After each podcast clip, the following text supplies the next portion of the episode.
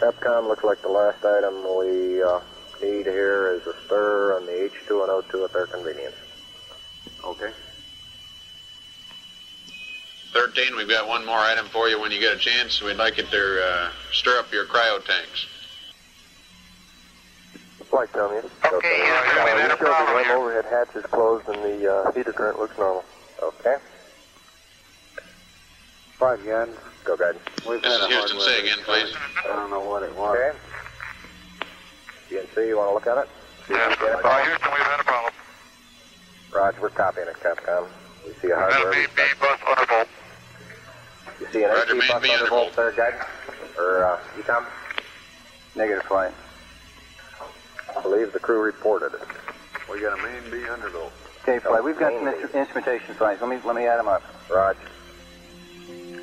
Okay, stand by, 13. We're looking at it.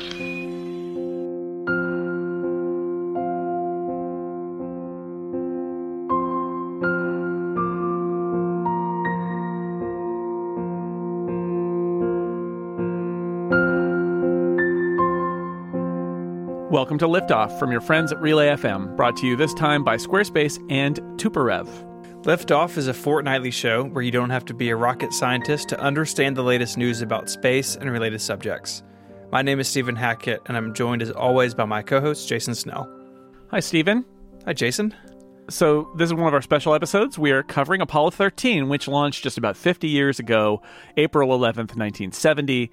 And as you just heard, it did not go to plan. It pushed NASA to the very brink, but ultimately proved to be one of the proudest moments in the history of American spaceflight. I was thinking about this. Uh, It's probably a toss up between this and Apollo 11 in terms of public knowledge, right? A lot of people know a lot about Apollo 13, mostly thanks to the movie. Um, and we're going to talk about it and, uh, you know, the coverage of it, all of it. But let's start with the crew. Good idea. And the crew story for Apollo 13 is pretty dramatic. It is. We've been talking about all these missions and their backup crews and their crew rotations and things like that. And Apollo 13, before they even had the accident in space, was a really unusual mission um, because of the crew changes that they had leading up to the launch. The original plan called for the backup crew from Apollo 10, that's Gordon Cooper, Don Eisele, and Edgar Mitchell, to be the prime crew for 13. That's how the math worked out. You were backup and then you got your prime slot. But Cooper and Eisele had both fallen out of favor with NASA by this point. Uh, Cooper had uh, apparently taken a lax attitude toward training, and Eisele's behavior in Apollo 7, that was the cranky mission, if you remember, along with a apparently quite public extramarital affair. There were lots of private ones, but a very Yeah. public and ugly one uh, had pretty much gotten him disqualified from going on any future missions. So Deke Slayton had to go back to the drawing board and selected Alan Shepard as commander, Stuart Roosa as command module pilot, and Edgar Mitchell keeping his original position as the lunar module pilot. So he got he got to stay on. They fired the other guys. I don't know who else uh, is on this mission, but I'm just going to fly the LEM. That's all I care about. It does take more than one person. Alan Shepard had had inner ear issues and was recovering from surgery to fix those, but that was taking longer than expected. So the Apollo 14 crew was swapped in. You know, Edgar Mitchell made it through round one, didn't make it through round two. Yeah. This put Jim Lovell, Fred Haise, and Ken Mattingly up for the 13 flight.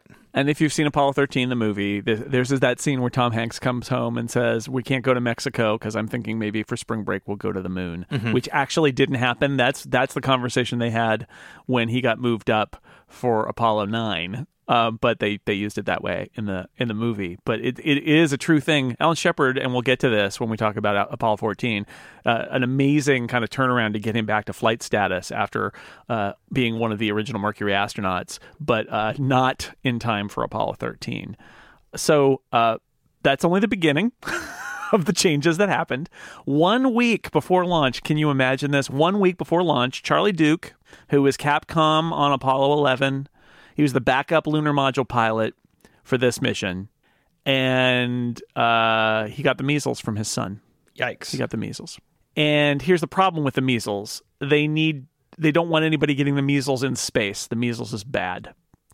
And they did the blood work and uh, checked for the antibodies for the measles, and it turns out everybody else in the prime and backup crews had been exposed to the measles except for Ken Mattingly, who was uh, intended to be the command module pilot for Apollo 13. And on the advice of the flight surgeon, um, they bumped him off the mission two days before launch and replaced him with Jack Swigert, who was the command module pilot on the backup crew. It's a lot of change. I can't uh, imagine how that must have felt uh, in in those days leading up to this.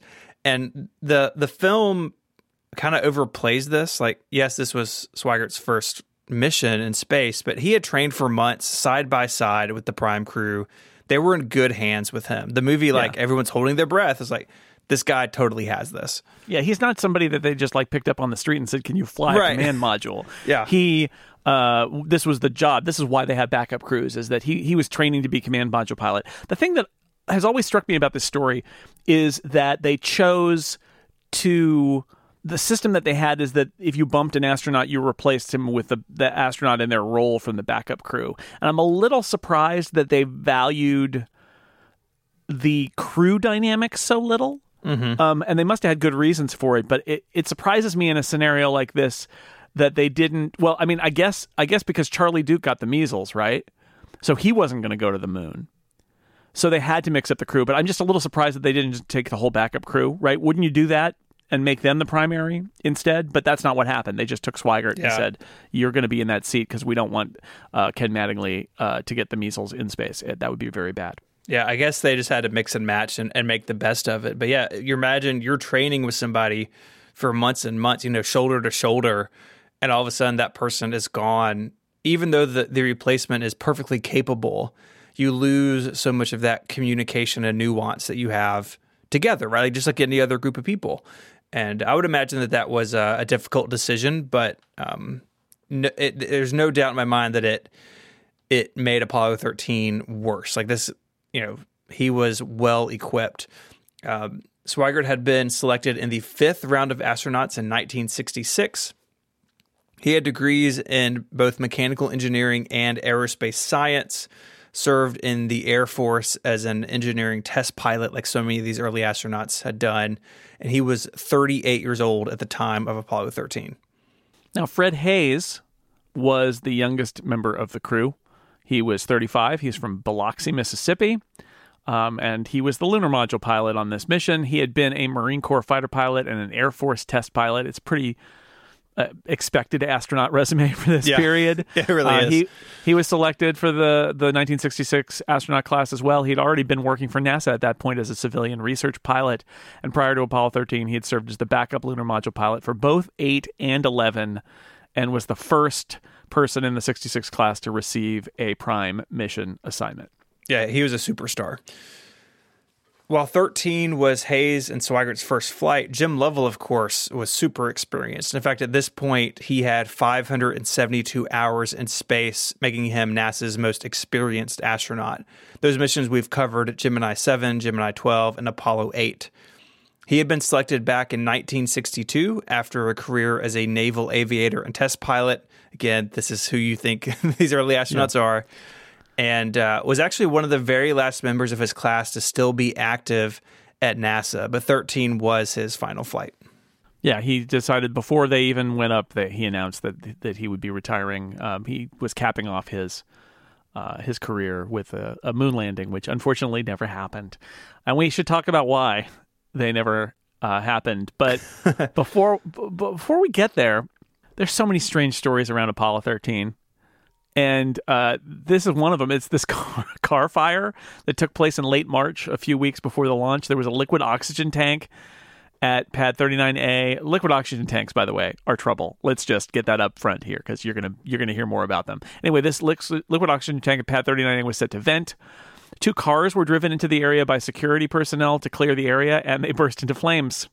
And because liquid oxygen, you know, and oxygen, just basically the liquid oxygen boiling off means that there's a high concentration of oxygen in that area, and the cars burst into flames and uh, burned uncontrolled for more than an hour. So uh, that's not a bad sign or anything.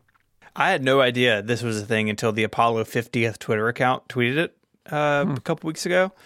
It's like, oh, that's a wild little bit of Apollo 13 fact that I didn't know.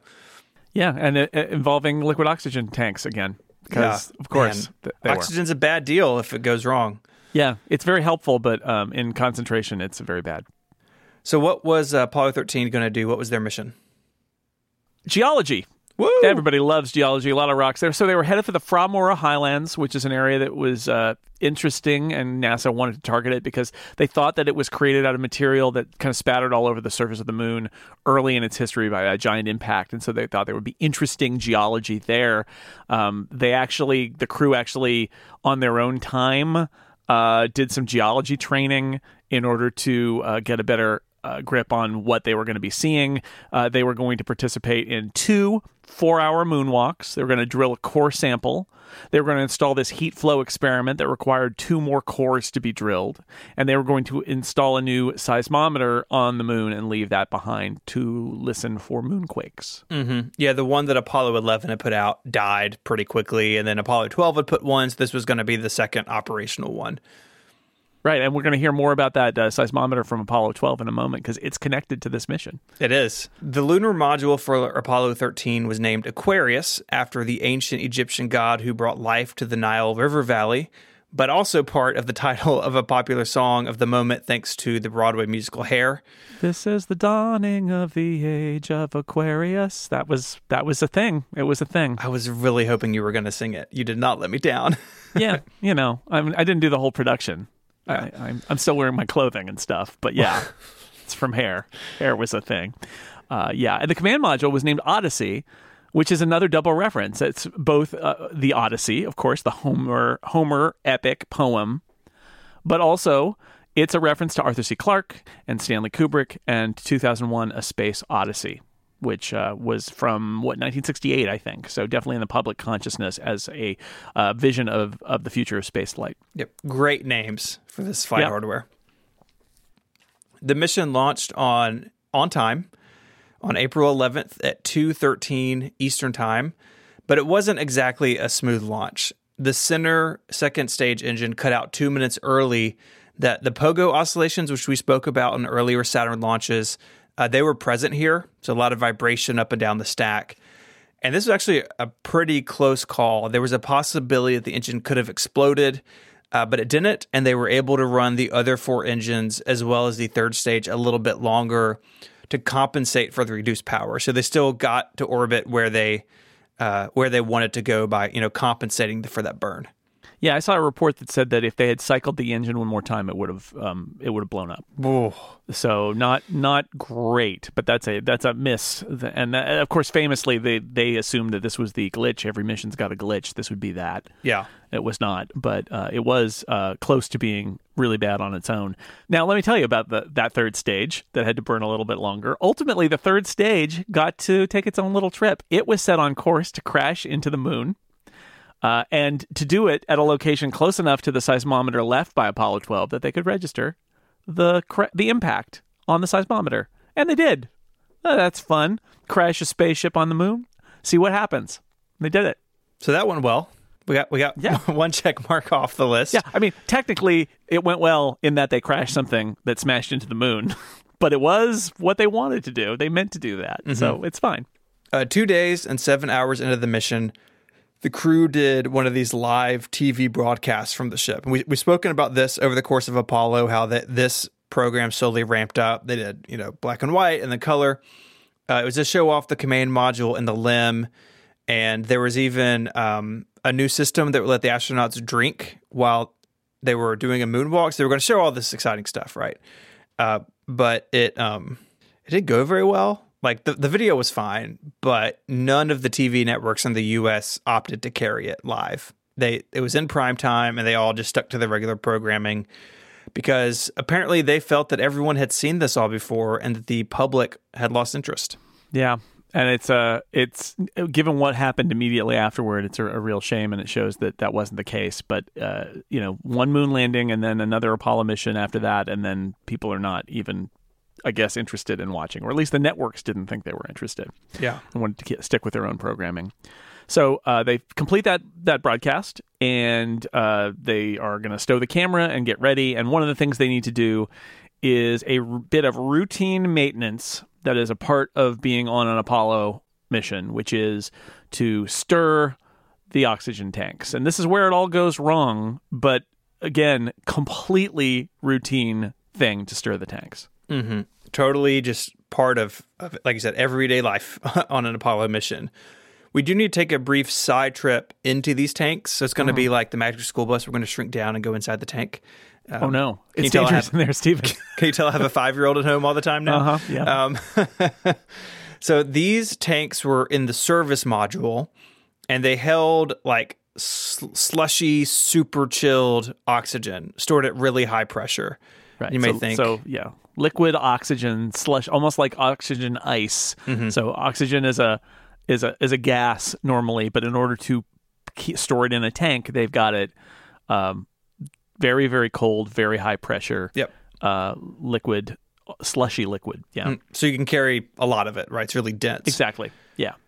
The oxygen was super important. It provided breathing air for the crew, but it, when it was mixed with hydrogen, it powered the three fuel cells that provided power and water to the command module for most of its flight. So if you think about the Apollo hardware, you know, the command module is a little sort of Hershey Kiss shaped piece of hardware. That's the only part that comes back after an Apollo mission. It's the only part that can survive re-entry but it's not very big. And so during the mission itself, going to the moon, circling the moon, coming back, it's dependent on the service module for power, water, and air through these oxygen tanks and the other, you know, various hardware. And then they jettison it, and the command module has its own batteries and, and its own backup oxygen and water just for reentry. And all this is going to be very important here in just a minute. Right. The service module is like the the essentially it's like the battery for the command module. There's no people in the service module. It's just attached, but it's got the oxygen tanks, it's got the fuel cells.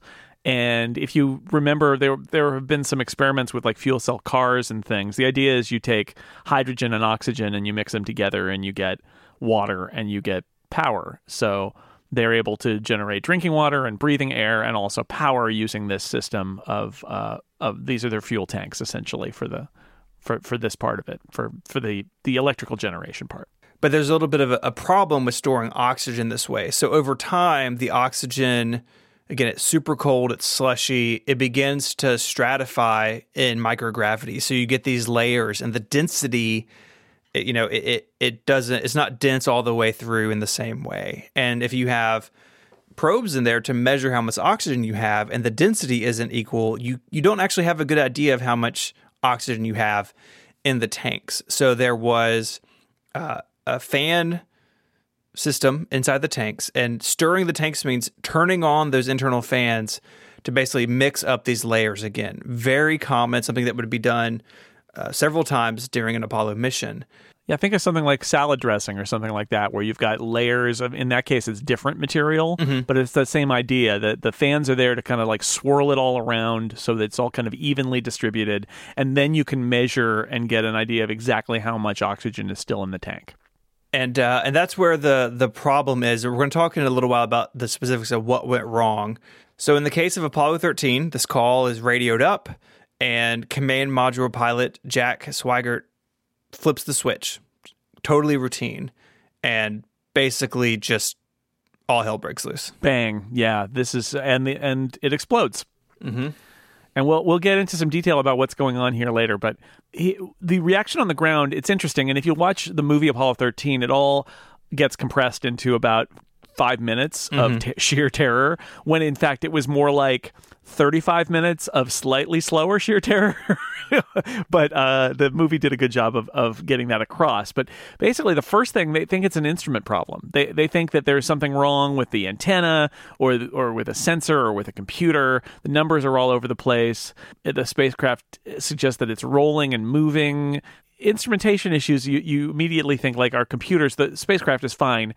Um, these numbers, because what you don't want to do is take action on something that's not real and they they a lot of the simulated failures are about Right. taking action on something that's not real that causes a real problem. So they're like, okay, you know, it's probably our computers, it's probably our sensors.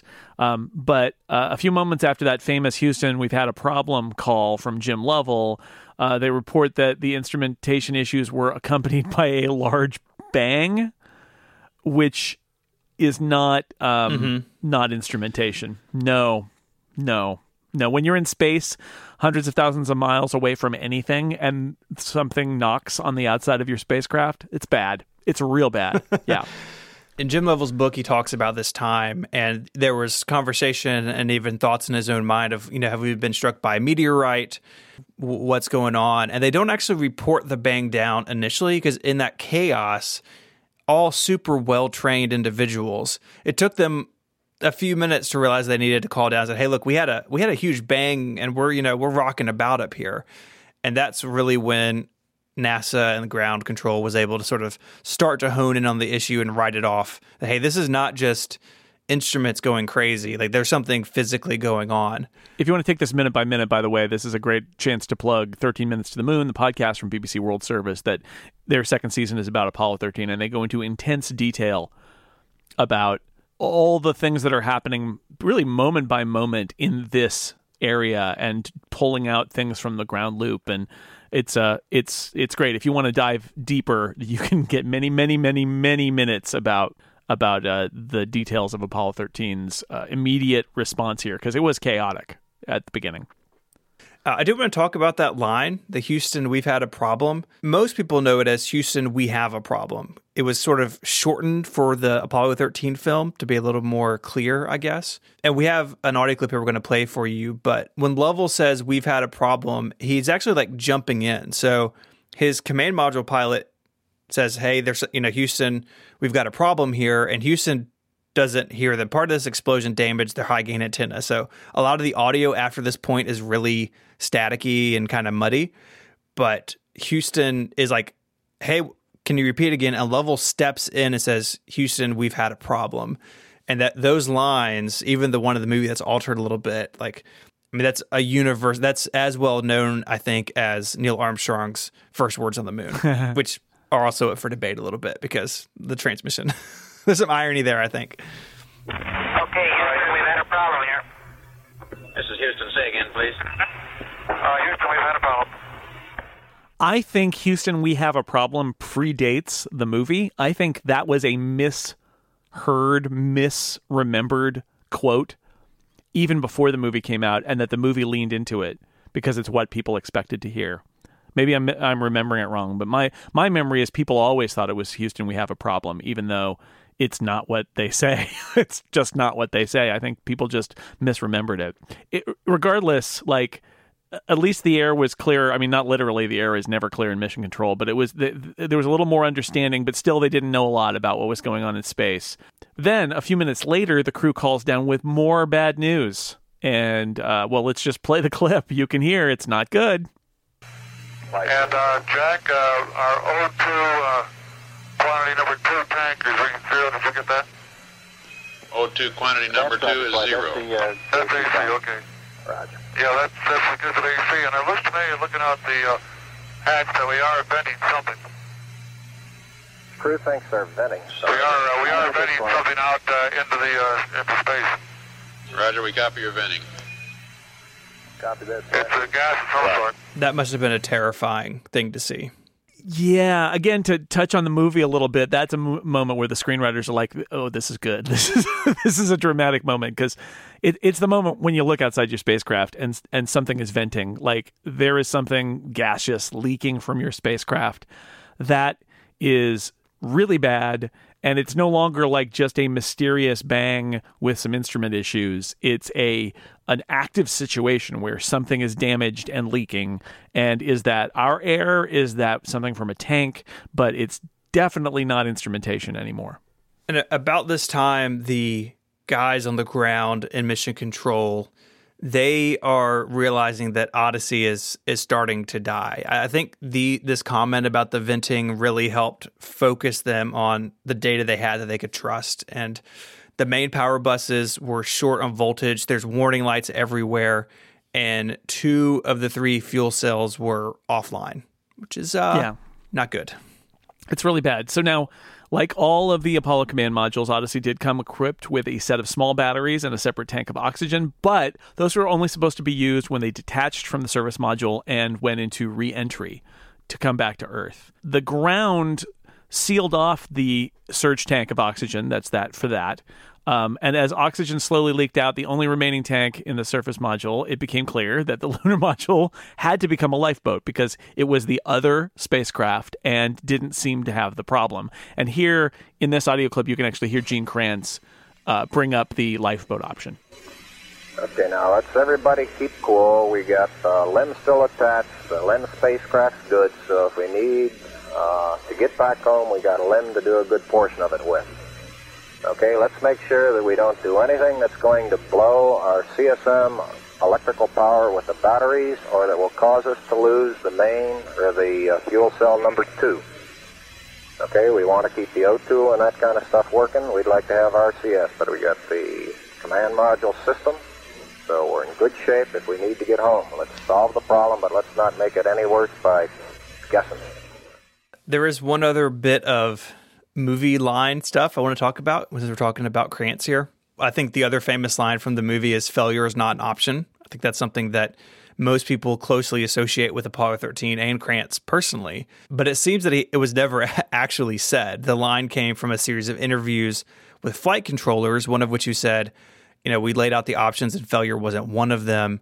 But, you know, Hollywood tinkered it up a little bit and I'm fine with it. It's a great line. I think it very nicely wraps up his mode of operation in mission control. I don't have a problem with them changing the lines. Um, and when we bring it up here, I don't think that's what we're saying. But it is just kind of interesting to see where history uh, was not quite good enough for the screenwriters of that movie. You got to have something you put on the poster, you know? That's Yeah. fine. Yeah, just clean it up a little bit. Second draft of history. So the ground and the crew are rushing to power up the lunar module and to shut down the command module, basically all at once. And now at this point, we're about 90 minutes after the explosion. It's unknown if the command module could be restarted, but I think in this situation, you that's a problem for future you. You have no option in the moment. Uh, Turns it- out that they never really tested what if we just completely shut down the command module while we're in space. They didn't really think of that one. but they had to do this dance between the two modules where there was guidance information on the computer of the command module that had to be transferred to the lunar module or the crew would be effectively lost in space no idea where they're pointed. That's a really dangerous situation. And so that they had to pull this information write it out and input it into the lunar module. And now all of this had been considered. I mean you said that they didn't really have a procedure for shutting down the command module and rebooting it but there was sort of this obscure procedure I think someone had written it and just put it on a shelf of what happens if you have to transfer the crew to the lunar module. And uh, thankfully, that was documented to a degree. And the crew was able to manually transfer those guidance settings uh, into the LEM computer before the command module was put to sleep. Yeah, I think they were really anticipating a computer failure and not a complete sh- system shutdown. yeah, but yeah. it's the same. Yeah. It's the same deal. And you know, fortunately, this is one of those reasons why the people who are in these spacecraft are uh, incredibly well trained professionals. Mm-hmm. Is to do this, they have to do a bunch of calculations because they have to adjust because the angle that is seen from the command module is not the same as the angle from the lunar module. So even though you're transferring the data from one computer to another, you can't just read out the numbers. You actually have to convert all the numbers. And Jim Lovell did that. And um, so he's he's like doing math problems while this the potential catastrophe is happening around him. He's got to do the math problems really quickly to get the numbers right. And he actually radios down to mission control and says, "Here are the numbers I got. Is this right? Uh, can you check my math here?" And they and and that scene is in the movie too, but that really happened. They're like, "Yeah, that's that's right. M- did get the math right." And they re-input that information and then they were able to move the the guidance and transfer it to the LEM so that the system knew where they were in space even with the command module shut down. Yeah, because if you think about the way the mo- lunar module was meant to be used, it would decouple from the command service module, go to the surface, and come back.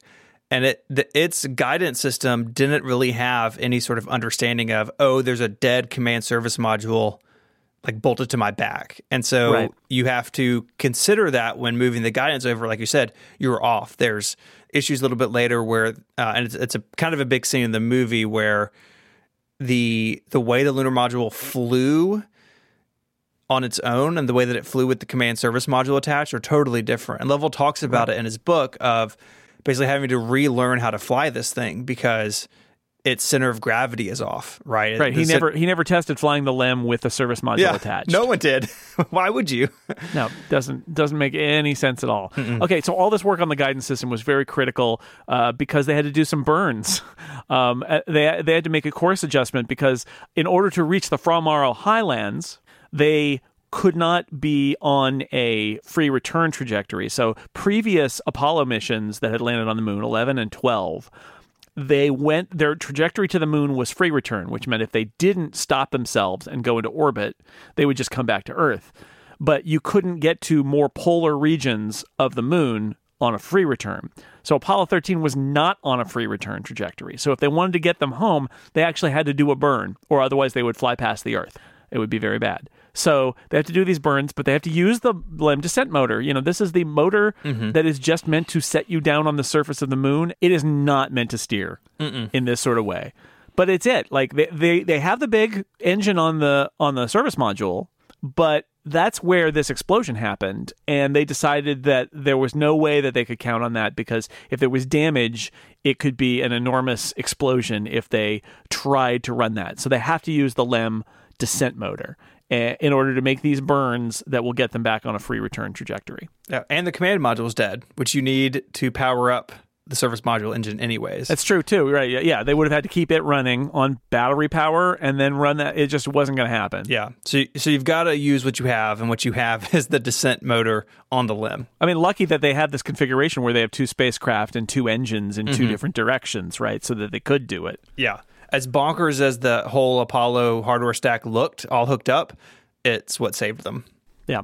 So they do this burn at uh, 61 hours into the mission, burned it for 34 seconds to get into that free return trajectory. So then come around the moon uh, and use gravity to uh, to slingshot around and to come home.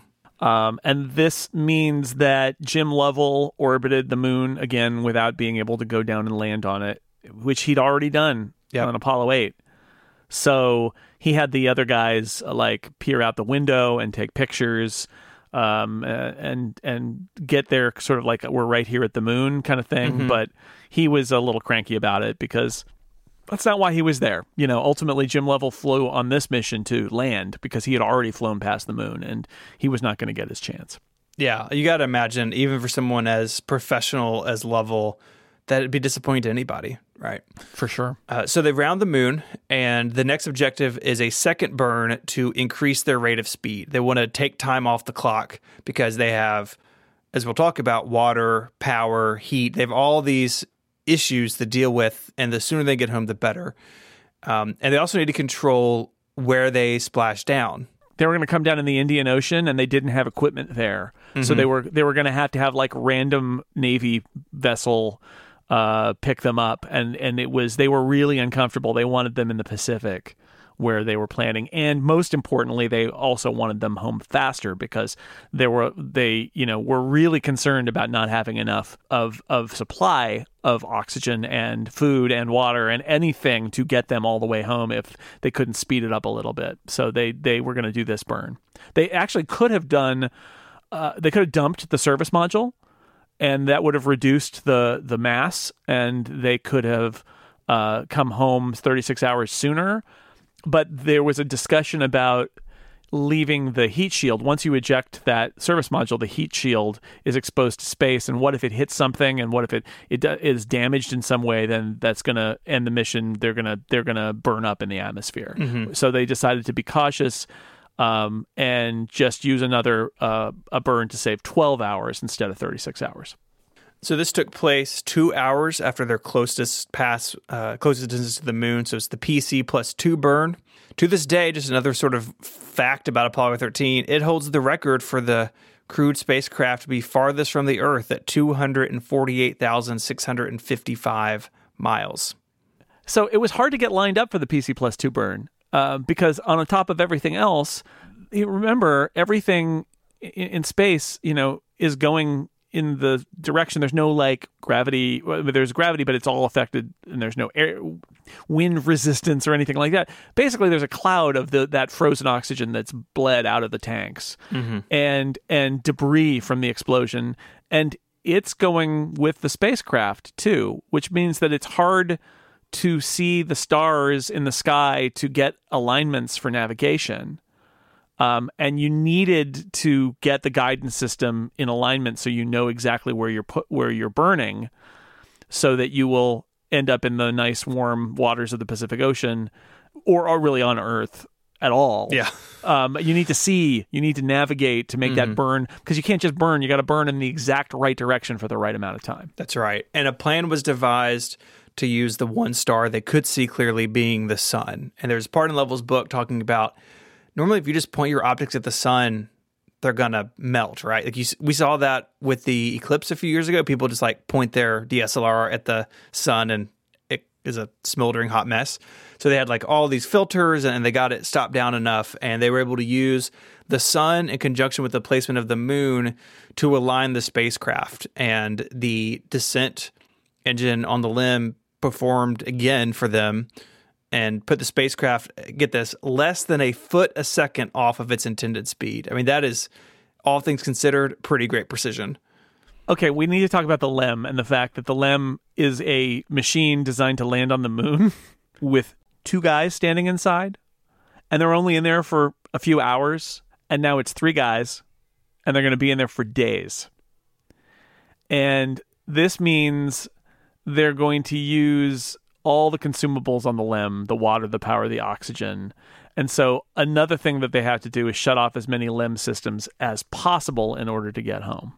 Uh, these power down procedures were successful and bought the crew enough time to get home, but Apollo 13 was not done throwing its crew curveballs quite yet. Yeah. Mm. So let's take a break here and talk about our first sponsor.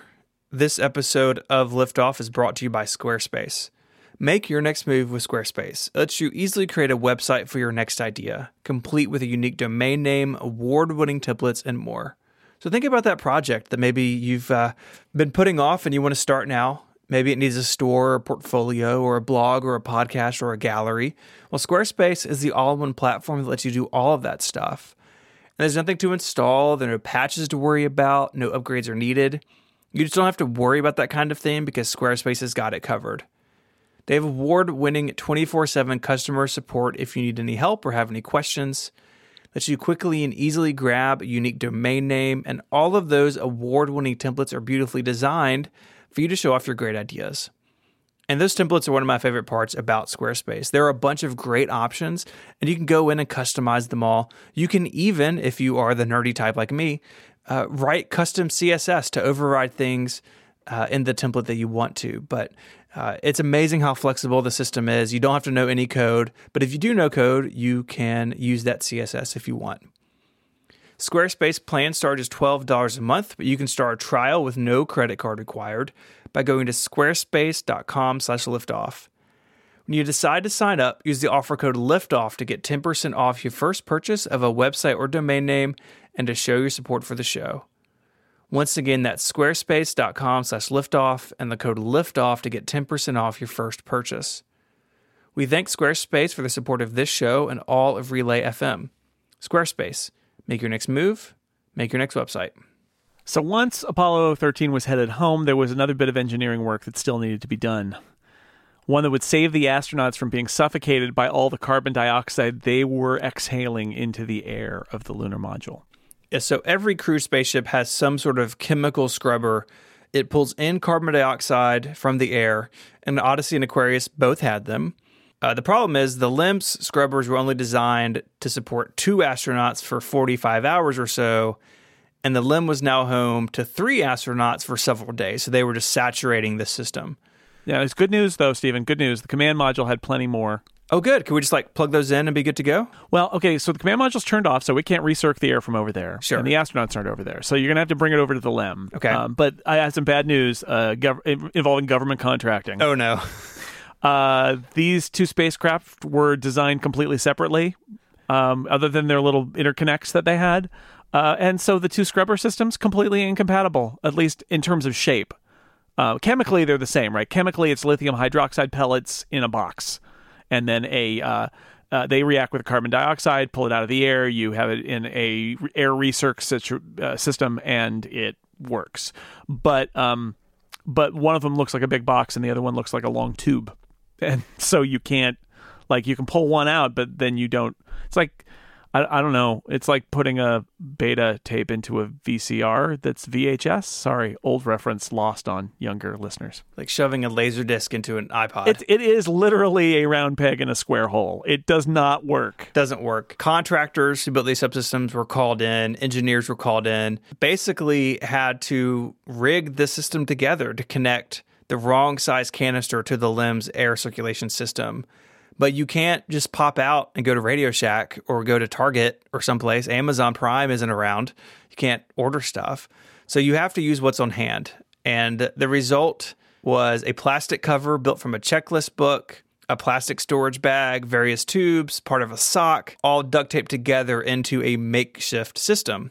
It was nicknamed the mailbox, and that really is what it looks like. Not only do you have to figure it out, but you you can't send photos, right? You just have voice Yeah. so you have to write a procedure and read the procedure up to astronauts who are slowly suffocating and are freezing cold and tired to build it.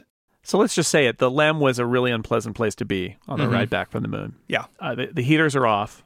It got cold. It was in the mid 40s Fahrenheit in uh, Aquarius, and Odyssey was right around freezing. They had made the mistake, so they tried to take a nap over in Odyssey, um, and the sun was shining in at this point through the windows, and so it was in their eyes. So they closed the shutters. So it got even colder in the, in the Odyssey. Like, what are you what are you doing? Uh, they had sleeping bags. Uh, Fred Haise ended up sleeping in the tunnel between Odyssey and Aquarius because it was too cold to sleep in Odyssey at all. Um, the food stores were still in Odyssey, of course. So they're, they're, it's in the movie, and it, it really happened. Lovell goes over to get some hot dogs and finds that they're partially frozen. Uh, so it was not it was not great. They they put on their uh, a second set of cotton long johns that they had, but it didn't they didn't really help that much. Uh, they thought about putting on their spacesuits, but that was impractical because you wouldn't have the power to run the internal fans, and you'd overheat if you wore them. Although Right. they did put in their on their boots, um, which which again only Lovell and Haise had. Uh, Swigert is standing in the uh, in the LEM getting water and the drinking water dispenser leaks and he uh his socks get soaking wet Jeez. They get colder and colder. Now my feet get cold sometimes and i have to put socks on and and and i cannot even imagine being in a 40 degree thing with socks and then have them be wet socks. And he would just rub his feet together. And they actually offered to have him put uh, one of their uh, one of the other guys um, boots on. And he said he said he didn't want that. He just wanted to keep rubbing them to kind of keep him warm. That was working better for him. At one point deke slayton radioed up directly again not as capcom but as the head of the astronauts and he said you guys might uh, want to pop out some uh, p- some dexedrine tablets which is a powerful stimulant just to be awake Yeah. and uh, they're like yeah okay thanks deke that's good suggestion there Yeah. because they're exhausted and miserable Yeah, Lovell talks about that and, and said that his concern was the crash afterwards, and so Yeah. they, they just sort of uh, kept on. Um, you mentioned the water. This was extremely rationed at this point. There wasn't much water on the LEM to begin with. Remember, you don't have fuel cells, so you're not generating new water, and you have to have water to keep the very few LEM systems that are on keep them from overheating. So there was a cooling system built into the spacecraft uh, leaving very little water for the astronauts. I mean, less than a soda can a day. Um, and they ended up having overage when they landed, so I don't think they even drank what they were supposed to. Uh, came back like 14 pounds lighter or something. I mean, it was a, a really hard situation to be in. Lovell was so dehydrated that he actually got a little loopy. When they were powering up Odyssey late in the game, he was actually misentering computer commands on the console. um, but Houston was watching hi hi- what he was entering, and they were there to correct him. If you did that wrong, Jim, you did that wrong. And it was because he stopped drinking water because he was afraid of the uh, water situation. Yeah, so you're dehydrated, you're probably fighting hypothermia, you're really hungry. But then there was, because with Apollo 13, there's always one more thing.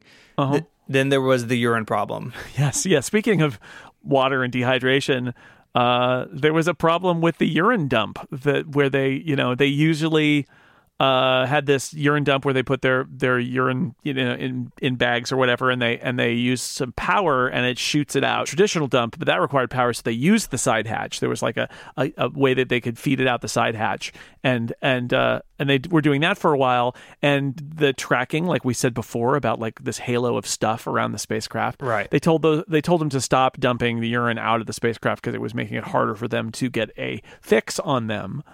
Um, so they spent the next three days stashing urine bags everywhere around the spacecraft. Yet another way this was not a pleasant place to be. And they ended up using the collection bags that were inside, uh, usually inside spacesuits.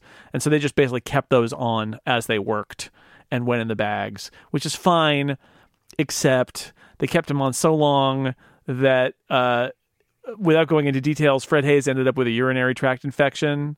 Um, and he and uh, he, although he, it's unclear whether he ever actually ran a fever. He got a pretty serious case of the chills while he was over in Odyssey. They had to kind of rub him and warm him up and all that. So uh, it was awful. It was awful. It was awful. And and the it was supposed to be a temporary thing. It was really supposed to like for for the next you know day or or half day or whatever. Can you guys not do that? But th- nobody ever told them to start dumping their urine again, so they didn't. So it just kept building up. Whoops. Then there's the condensation. So Odyssey has been shut down for days.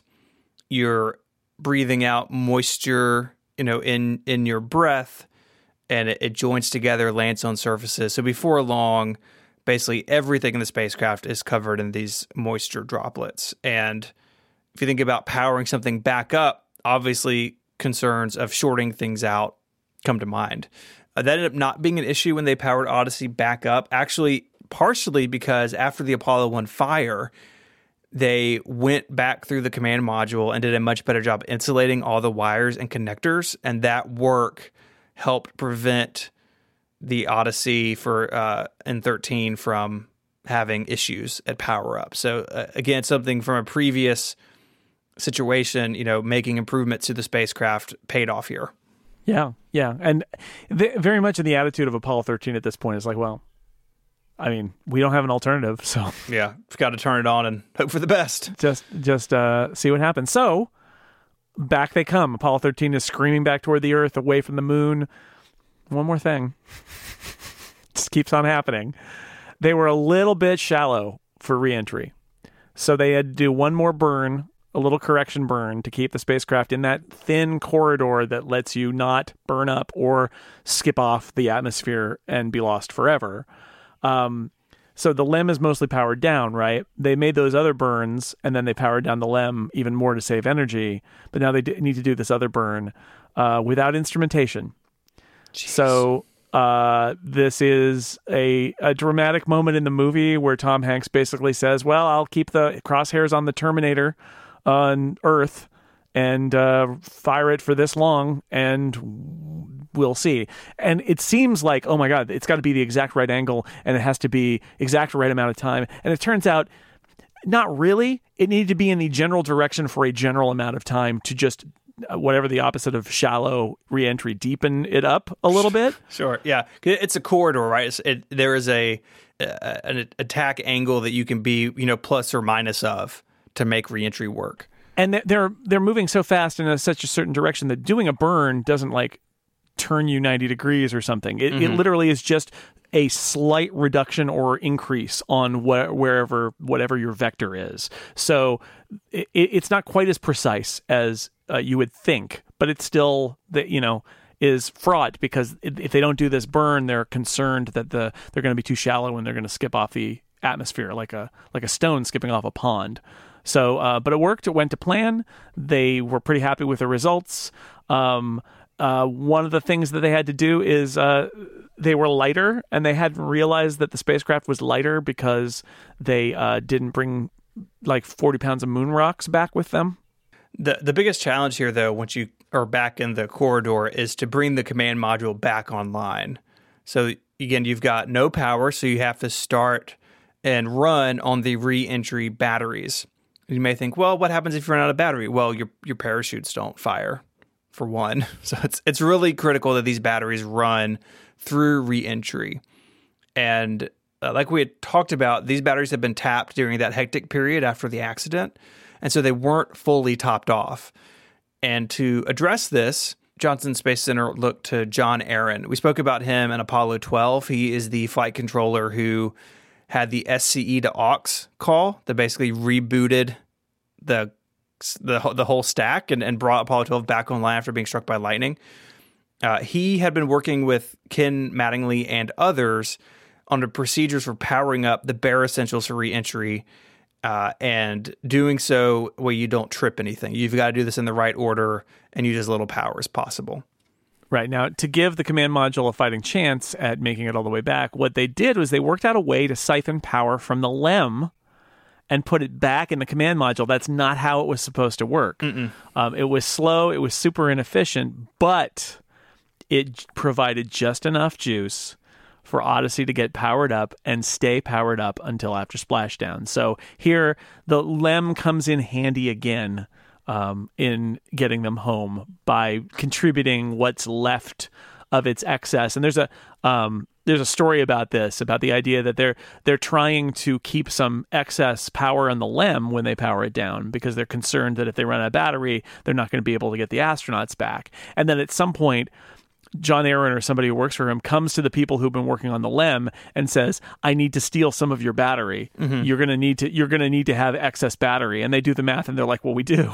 We were we were saving that to be safe." And he's like, "Well, I I'm going to take that." Yeah, I'm going to take your margin. yeah, yeah. And so they're like, all right, well, good thing we built that in. You can have it, and that's what they did. So they they used the LEM to charge the Odyssey battery back up uh, to regain some of what they had lost when they were running after the fuel cells had turned off. you just run like a long USB C cable between the two of them. And Sure. Hope, for the best. Sure. Well, it's so inefficient. Uh, You really want to think about it like it's a like it's a Qi charger on Yeah. your phone, right? Sure. It's like, well, you know, I'd really rather plug this directly in uh, because it would be much faster and more efficient. And unfortunately, no, this is not that kind of a connection. It's more more like a Qi charger. It's it'll, it's slow, it's inefficient, but it'll get you there eventually. So they, they do this, they work through the power up procedure that, despite the condensation and the state of the crew, uh, goes smoothly. Uh, it was read up to uh, Swigert by none other than Ken Mattingly, who we should note did not have the measles. Did, never got the measles. No, no. But before they could uh, re-enter, they needed to say goodbye to the service module and the lunar module. Uh, first, they dam- they uh, they ejected the damaged service module, um, which uh, you know a little over 138 hours into the mission, they released it from the command module. This was their first chance to see what the heck happened for this whole mission. They got a chance as the command module uh, and the service module parted for them to look out the window and shoot a lot of pictures. And you can hear them talking about what they saw as the service module pulled away. And one whole missing. Is that right? Right by the high gain antenna, the whole panel is blown out, almost from the uh, base to the uh, engine. Copy that. And it looks like it got to the uh, NCS cell too. It's really a mess. So panel four had been completely blown off with just a burned crater where the uh, tank two had been sitting, where it had been installed. The explosion had torn up the high gain antenna, leading to the communication issues they'd had. And the damage was even evident from uh, all the way down, like the the engine bell. So we talked earlier about you can't use the service module engine because you risk explosion. Turns out that was probably a well founded fear. It looked like there was damage there, um, but there was also damage at the other end where it met the heat shield on the command module. Yeah, and this is again one of those things where like is the heat shield damaged? We don't know, but there's nothing we can do about it if it is, so we're just going to have to give it a shot. Um, then it was time to eject the LEM. Uh, it designed to land on the moon, instead kept three astronauts alive for four days, but that LEM is not a reentry vehicle, and uh, so they have to let it uh, let it uh, burn up and uh, and so they turn on the command module. They get all the guidance correct. They've transferred all that guidance information back to the command module now. Um, they all come back in. They close the hatch and they eject the Aquarius. Um, she was a good ship, they say on the radio, sort of plaintively as it as it floats away. Now, normally. Cutting Aquarius free would have been done by using little thrusters along the radius of the service module, but they were dead and gone. Oops. So what did they do, Stephen? So engineers had come up with a procedure to use air pressure in the tunnel between them to separate them. So they usually you would basically remove all the air pressure, and so when you release it, you don't have this burst of air that could you know push the spacecraft apart. But this was their only option. So they left some air in the tunnel, and when they unlatch, that air you know comes rushing out and pushes Odyssey and Aquarius apart without damaging either of them. Odyssey is solo. Three guys are in it. You know, most of Aquarius was destroyed in reentry. There's some debris in the ocean. Uh, among what re-entered was almost four kilograms of plutonium oxide fuel that was to power long-term scientific experiments that never made it to the surface of the moon. I believe this was the first time that um, plutonium was flown into space. Uh, but they the the plan was that it was it was shielded and it was not even if there was a failure, it was not going to uh, burn up. The the plutonium oxide fuel impacted the ocean above the Tonga Trench, and six kilometers below this below the surface, little pieces of Aquarius remain to this day. Yeah, there was a big concern about not only landing in the Indian Ocean because you don't have support, but they wanted to put Aquarius down over really deep water to keep this plutonium from causing any injury or anyone finding it. And so that was another reason for that burn to, to get them over the Pacific. Uh, so at this point, it's all up to the heat shield, right? And like we said, there's no backup plan for this. There's no way to know if it's damaged or not. You can't get out and look at it. Even if you can, there's no way to send another craft up. And like it's just, it is what it is. Uh, and so they start reentry. And uh, like other, like all other missions, there was a, a period of radio blackout from the plasma that's being created as you burn through the atmosphere. Typically, this would last about four minutes. Odyssey reached that, and the seconds just kept on ticking. Obviously, at this point, if you're in mission control or you're watching this, you, your fears that the heat shield had failed. But uh, some six minutes after going dark, the command modules picked up. Turns out they were still a bit shallow despite that final correction burn. So they were in that uh, reentry phase a little bit longer. They they were not so shallow that it caused a problem. They still got back, but it was you know a longer blackout than expected, and no doubt the longest two minutes anyone's ever felt. Yeah, and a record for blackout time in reentry mm-hmm. too. So they didn't really even know what was going on, and, but they did get through it. The lunar and service modules are gone, of course, but the Apollo 13 command module uh, is still around and on display. It's at the Kansas Cosmosphere and Space Center in Hutchinson, Kansas. So if you're ever allowed of, out of your house and want to go to Kansas, you can see the Apollo 13 command module. Uh, the crew touched down safely. The parachutes all worked. Everything was fine. Uh, they were picked up by the rescue team, flown to Hawaii, and then two days later awarded the Presidential Medal of Freedom by Richard Nixon. It's pretty good. No talk here of like that you got to stay in the weird you know, trailer apartment for three weeks. a lot of that had been put aside. Um, but as soon as the crew was back and you know they kind of got Fred Haise patched up, the investigation into what happened started. So we'll talk about what actually happened and what went wrong. But first, I want to tell you about our other sponsor for this episode. Um, this episode is brought to you in part by Tuporev Technologies. Tuporev believes in creating modern tools for the astronomy community, whether you're a professional astronomer, an amateur, a student, or just a lover of night skies. It's for all Apple platforms and the web.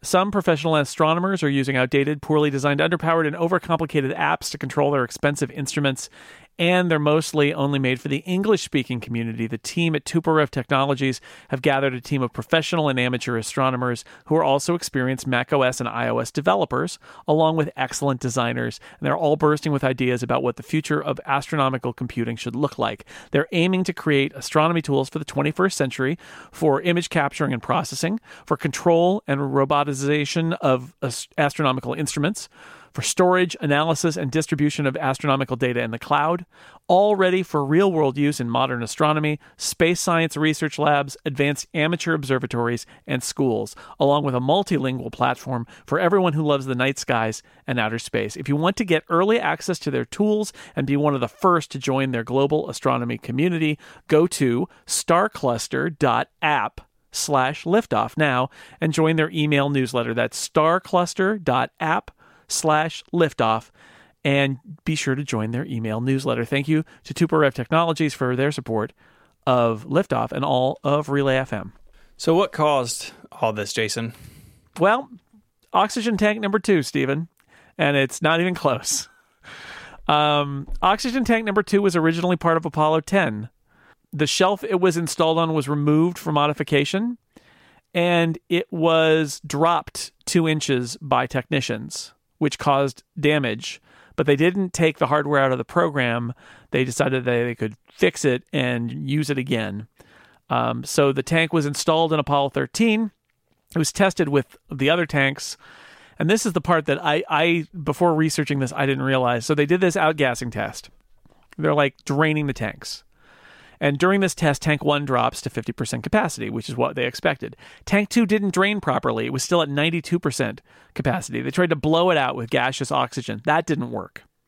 So the contractor decides we got to get the oxygen out of there. We'll boil it off. We'll use the we'll turn on the electrical heater in the tank and boil off the oxygen. But they used 65 volt DC power and they left it on for 8 hours it wasn't designed for 65 volt DC power. It was designed to be run on the 28 volt DC system on the spacecraft. The high voltage current basically welded a bunch of switches closed. It prevented the automated shutoff of the system, which meant the heater kept running. The heater caused the tank to heat up to a thousand degrees Fahrenheit. Whoa.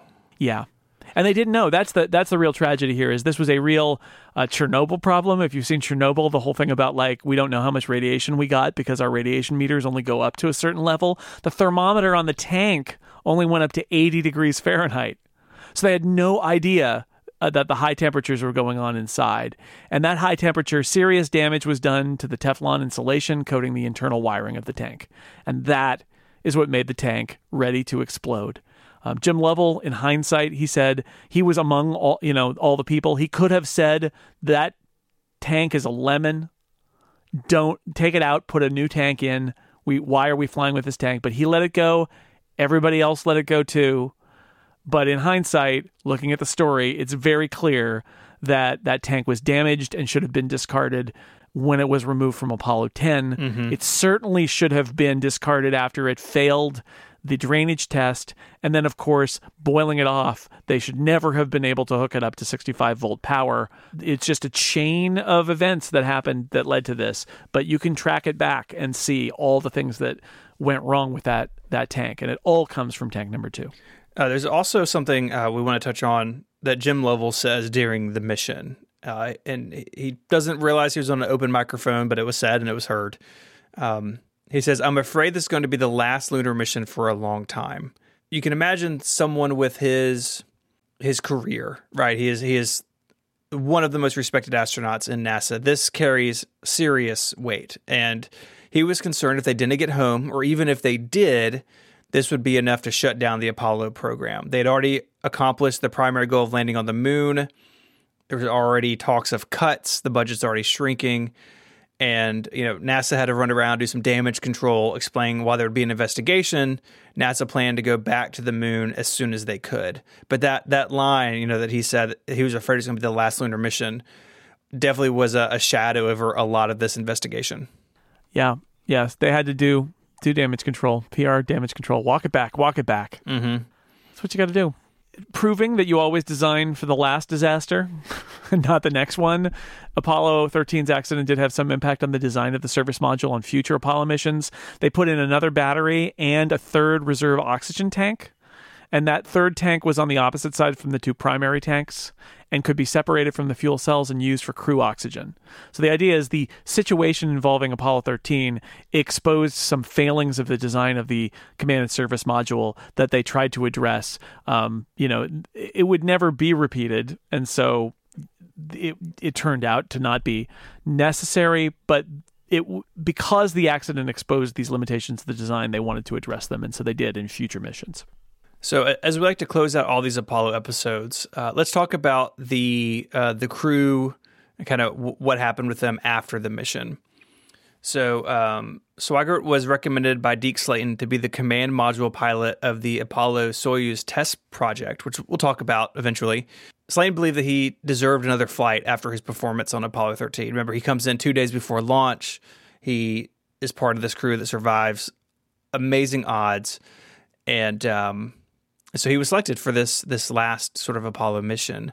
Uh, but in the aftermath of the Apollo 15 postal covers incident, which uh, we're going to talk about when we get to Apollo 15 in August of next year. Right. And we mentioned it, I think, in our last episode uh, in passing as well. Yeah. Yeah. So basically, astronauts were cutting deals. They were taking these like books of stamps and envelopes and stuff on their missions, and then they'd be sold at a, you know a high rate, making good money on the side. And uh, NASA got wind of this, and it, it turns out that our uh, our command module pilot friend was in agreement to take some of these on his next mission, and he was bumped from the flight. Jack Swigert left NASA after all that. He entered politics. He became um, first executive director of the Committee on Science and Astronautics for the U.S. House of Representatives. He he lost in 1978. He ran for Congress again in 1982, and sadly, um, while he was running for Congress, he uh, developed a malignant tumor in his right nasal passage.